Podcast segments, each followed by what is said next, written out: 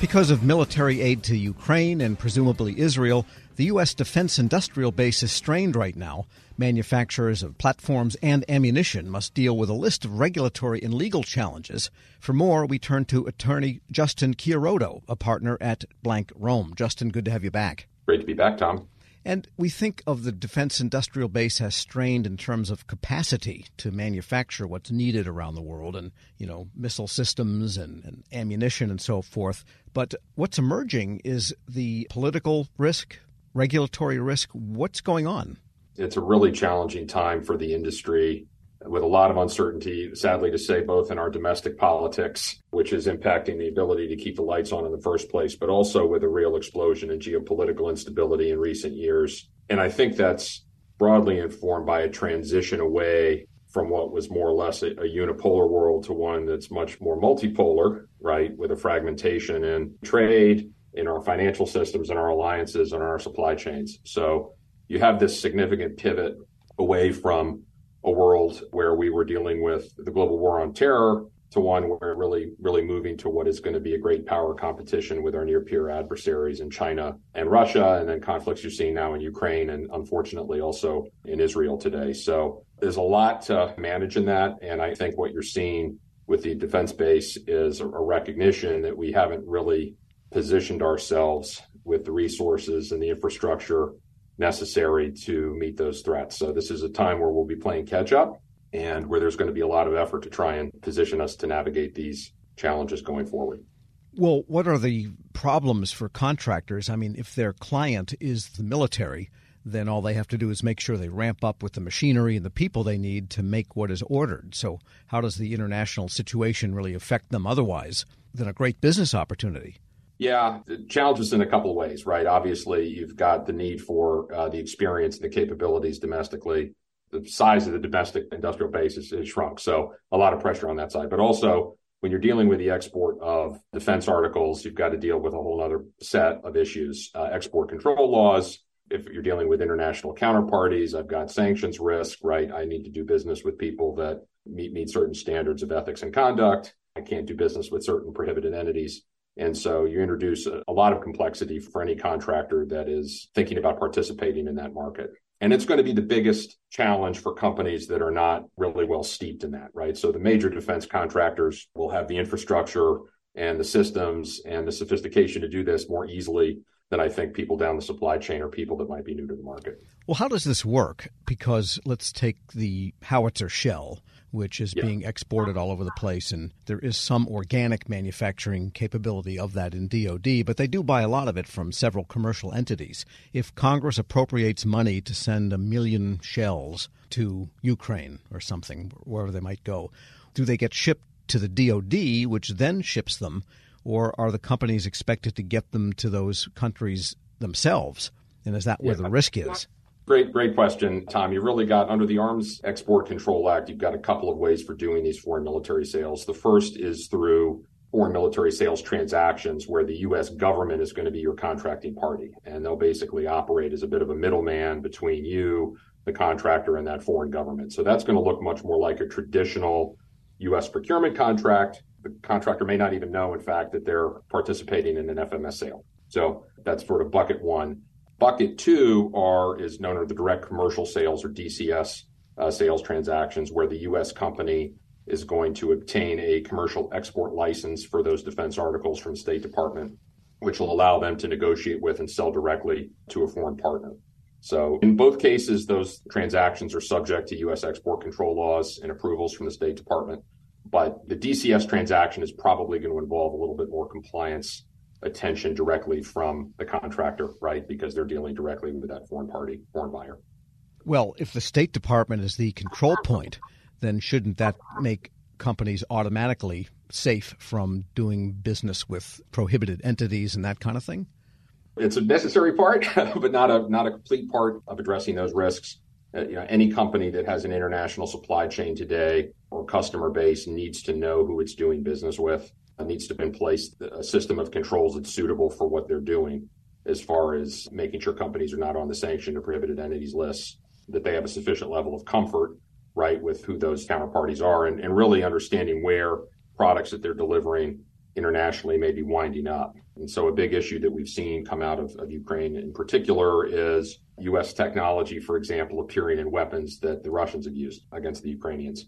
So, there's a risk here, is really, and you're seeing the Justice Department pay a lot of attention to this with the enforcement of the national security laws and sanctions compliance. It's getting tremendous attention. I think the Justice Department has characterized sanctions as the new FCPA, the new Foreign Corrupt Practices Act. So, it's, it's something that companies should be investing accordingly in and making sure that if they're operating internationally, that they're investing the resources necessary to make sure they're they're doing business with the right folks.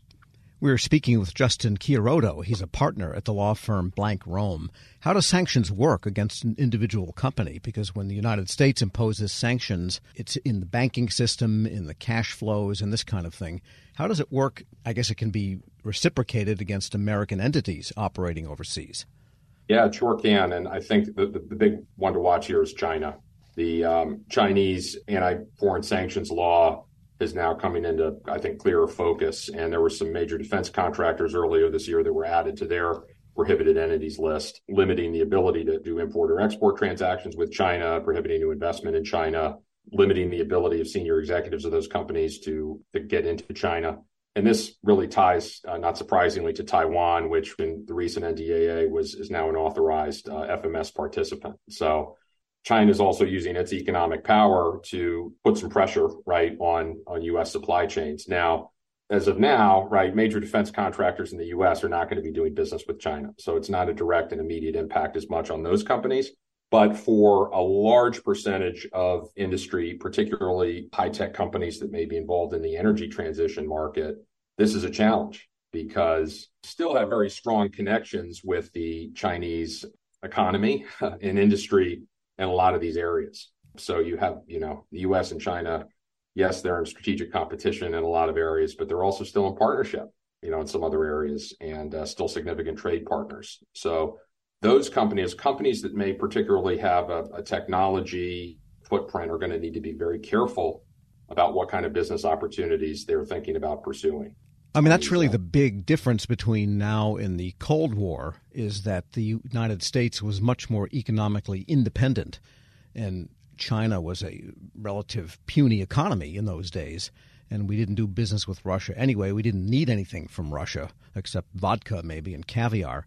So, but now let's face it, the United States is almost completely economically dependent on China. Just to take away the flowery language around it, all this electric car jazz and everything would grind to a halt in 10 seconds without China. Absolutely. I mean, it's it's well documented that China has a, a, command position in critical minerals and resources necessary to transition to the clean energy economy. And this is a major national security problem for the United States. China's doing this not only within their domestic capacity, but also in alliances and arrangements with countries in, in other areas where these critical minerals in particular are in abundance. So it's going to be a tricky path to walk for the United States and its allies, and in particular companies that are trying to sort of have their cake and eat it too, that may be on both sides of this issue. So I think it's a real risk area.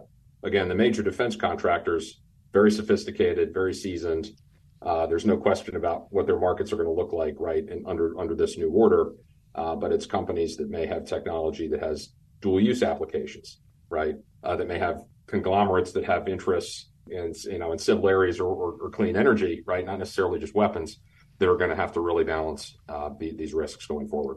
As the old saying goes, it's complicated. it is complicated. It is complicated, and it's getting more so. It's getting more so by the day. Justin Chiarodo is a partner at the law firm Blank Rome and chairman of its government contracts practice group. Thanks for joining me. Great to be here, Tom. Thank you. And we'll post this interview at federalnewsnetwork.com slash Federal Drive. Hear the Federal Drive on demand. Subscribe wherever you get your podcasts. Leadership today, especially within the federal workforce, is being tested more than ever before. As the Cybersecurity and Infrastructure Security Agency's Chief People Officer, Elizabeth Kolmstetter sees a focus on people as absolutely crucial to her leadership style. Kolmstetter joined Shane Canfield, WEPA CEO, to reflect on her years of experience leading in the federal human capital space. Hello, and welcome to the Lessons in Leadership podcast. I'm your host, Shane Canfield, CEO of WEPA. Today I'm joined by Dr. Elizabeth Kolmstetter, Chief People Officer at the Cybersecurity and Infrastructure Security Agency. Elizabeth, welcome. Thank you. Great to be here. Uh, in your current position at CISA, one of your responsibilities is ensuring a people first culture. Explain what that is and, and what's the role of leadership in creating and shaping that culture?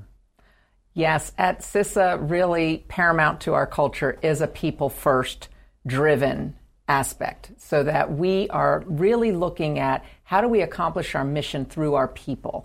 And in order to do that, we really value our people. We want them to feel empowered and supported and uh, respected and also that their managers care about them. So well-being is important. Psychological safety in the workplace is important so that all voices and ideas are heard. So I like to call it our North Star. Having a people first culture really starts with the people in order to get our incredibly difficult mission accomplished.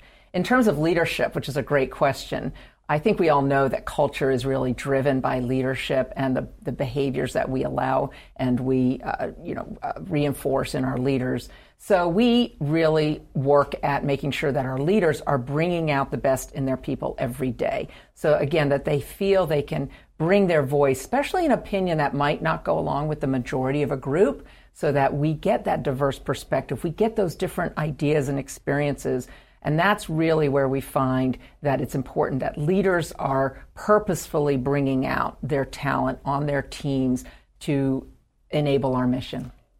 Yeah, excellent. We're, we're going through a, a culture project at our work. Oh, great. Yeah, it's, um, it's been six months in the making, and it's going really well, but it is work. Yes. And it requires from the top down. So I'm, I'm also involved in that. I hear you. Great. Throughout your career, you've piloted many different talent management programs, including at NASA, the CIA, the FBI, just to name a few, and you have an amazing career. What have you learned, or how have you might have changed along the way in creating and leading those programs? Yes, and I, I, I am so honored to have had a career in public service across multiple federal agencies, always in the realm of human resources and workforce performance and I think because I study organizations and people in them, I've come to realize, particularly in the federal government, that many of our programs are really grounded in the industrial era thinking. That this is organizationally structured in a hierarchy with boxes and lines on charts, uh, with the center being around jobs and what do we need to get this job done in terms of skills and training. And what I found is that we're really not in the industrial era anymore, where we would promote the smartest people who knew that work and they would then tell the people on their team how to do things and oversee that work. We're now in a digital era and the information era where work gets done collaboratively across geographic boundaries and certainly across org charts.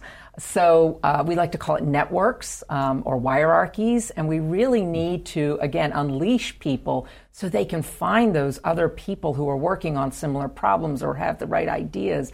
And so I really like to think of our work now in the talent programs being human centered. It's more about the user and the experience than about the rules and regulations. So, although we have to have rules and regulations, certainly in human resources, is that person experiencing what they need and getting what they need for their role at that time? So, not so much on the job, but on the person. So, for example, we're recruiting. What's the applicant experiencing? Because if they're not having a good experience with our organization from the time we're recruiting them, they're going to go work for somebody else. Same thing with like first time supervisors. We know they need certain training, but telling them to sit in a class for one week and then hope a year from now they'll remember what they learned to apply, that's not really human centered. The human centered is what do they need when they need it? And building modules or, or just in time training and bringing that to the people, to that user as they need it. So that's really, I think, the most important focus of talent programs today in this era to enable the workers to be the best they can be in their, in their roles. Excellent. New thinking. Um, this is always an interesting question. Has there been a time when, as a leader, that you've made a mistake? And what is that? And um, I think most important, what did you take away from that? What did you learn from that? Well, I kind of chuckle because I think as leaders, we have to learn to recognize our mistakes, admit our mistakes, and that they are opportunities to learn. And so uh, I've had to do my own self reflection on, on making mistakes and when things don't turn out the way that I expected them to. Um, makes me think of a time when I was at the Transportation Security Administration and I was a supervisor. And I was really embroiled with my program. I was the technical leader of it. I understood it. I'd run it for years. And I was making a briefing for a decision that had to be made about this program that was very near and dear to me. And I presented the briefing uh, to one of the very senior people in the agency. And I think there are about 20 people in the room. And I had gone through the briefing, answered all the questions, and that leader then said, okay, I'm going to go around the room and get everybody's opinion, and then everybody gets to vote, which kind of set me back because there were people in that room that didn't have any technical knowledge about my program. She even turned to the executive assistant there, taking notes on the meeting, and said, go ahead and I want to hear from you. And I realized in hindsight, I had stopped listening. I had been in transmitting all of my knowledge and what I saw to be the right way and I was not listening to different perspectives in the room because I didn't think that I didn't value that they were bringing any kind of input to this particular decision. And it didn't go as I had hoped. And I left very disappointed and was busy blaming the senior leader and how that meeting was conducted, that she let all these people have opinions when they didn't know, in my mind, didn't know what they were talking about. And so, um, in reflection on that, I realize, and now as I've moved into more senior leadership positions, I realize that was a mistake, that it actually is really important to listen, especially to people who have different perspectives or at a different point in the career, not just the people who know the program or the technical really well. And so that was a mistake I made, and I realized in my own sense I wasn't listening to very different opinions, and I probably should have because I would have learned more about what was needed for this program going forward than just leaving getting getting upset that it didn't go a certain way. So I've really practiced active listening. I've practiced making sure there's very different people on um, teams and certainly on committees or councils that we need early careers, people new to the agency, mm-hmm. people who haven't walked in the shoes of the technical workforce because they're asking questions we need to hear for these programs to be successful. Excellent. Your career in talent management means your work is very closely tied to people. And even your title, Chief People Officer, what does that mean to you to be a leader in the federal system with that focus? Isn't that a great title? I just love the title Chief People Officer, and I think it's my dream job, really, to be focused on people and culture and the workforce strategy for the whole agency. And I'm just so excited to be at CISA at this point in time. We're only four years young as an agency, so we're really still creating who we're going to become as an agency and what is our culture and what kind of people and talent do we need to be sure we have to be successful. So it's very exciting for me to be in this role with a intentional focus on culture because it's one of those things if you leave it to chance and you kind of hope it goes the way you want it to it probably won't so by building programs including leadership development programs including um, any kind of training and learning and career growth and um, engagement programs and listening programs that's what's really key for i think for our agency and particularly me in this role um, I think in the federal government, we got used to doing annual survey, the Federal Employee Viewpoint Survey that OPM, Office of Personnel Management, runs every year. So we would do a survey and we'd read it and we'd say, oh, this is the opinion of our people. And then we would do action plans and then we'd roll out certain activities that we would hope would, in, would increase engagement.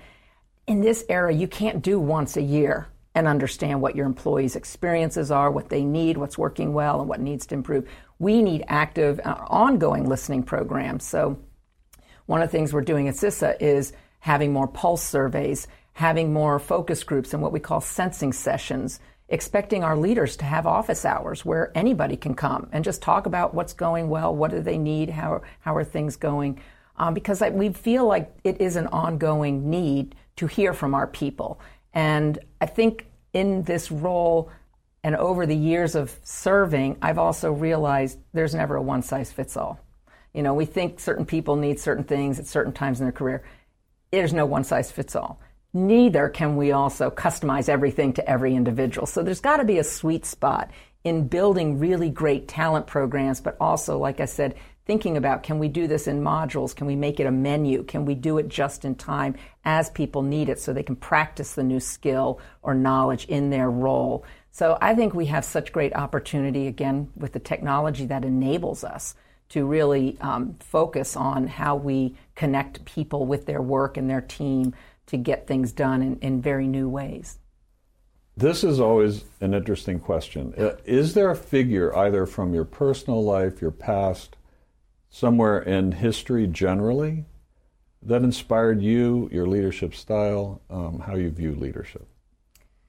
There are many figures who have been very inspirational to me, but there is one that sticks out, and that's my mother, Paula Brownlee, who has been a very inspiring leader to me all my life. And I think because, first and foremost, she had a strong family and a strong career. And that's something I always wanted. And I saw her first as my mother, but then I also saw her as a leader in her career and in academia, which was her chosen field. But I always knew her family came first. And as I saw how she balanced different family needs with also a, a growing and more and more prominent um, career positions in leadership, that she had to balance that. And I think I learned from her that you can have both. You have to you have to focus on different things through your career um, and through your life, but that you don't have to trade one for the other. Um, I've been married, happily married for 32 years, and I'm a mother of twins who are almost 24 years old. So, and I've had a great career in public service. So I think that having her as a role model has really helped me um, find my own courage, find my own confidence, and find my own voice in how I can prioritize the things that are most important to me so that I can actually balance both family and career and you're doing it well. You're Thank uh, you. having known you now for seven or eight years yeah. um, and worked alongside you. Uh, your passion is infectious. Thank you. Your uh, intelligence and, and the thoughtfulness with which you approach uh, all of these issues. It's uh, it's an honor for you to be here, and thank you for your time. Thank you very much. I'm Shane Canfield, CEO at WEPA, and until next time, have a great day. Find the full podcast and future episodes of Lessons in Leadership on the Federal News Network app and anywhere you enjoy your podcasts.